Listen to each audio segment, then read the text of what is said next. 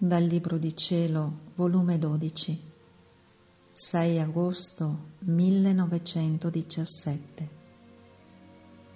La divina volontà rende l'anima felice anche in mezzo alle più grandi procelle.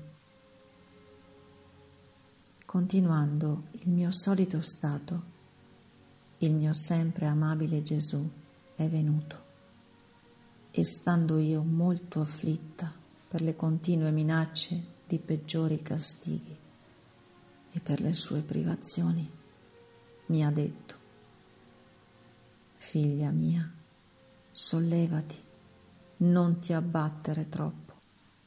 La mia volontà rende l'anima felice anche in mezzo alle più grandi procelle.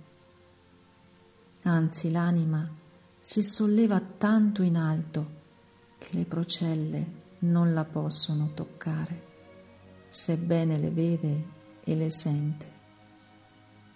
Il luogo dove ella dimora non è soggetto a tempeste, ma è sempre sereno e sole ridente, perché la sua origine è in cielo, la sua nobiltà è divina la sua santità è in Dio, dove è custodita da Dio stesso, perché geloso della santità di quest'anima che vive del mio volere, la custodisco nel più intimo del cuore e dico, nessuno me la tocchi, perché il mio volere è intangibile, è sacro e tutti devono fare onore al mio volere.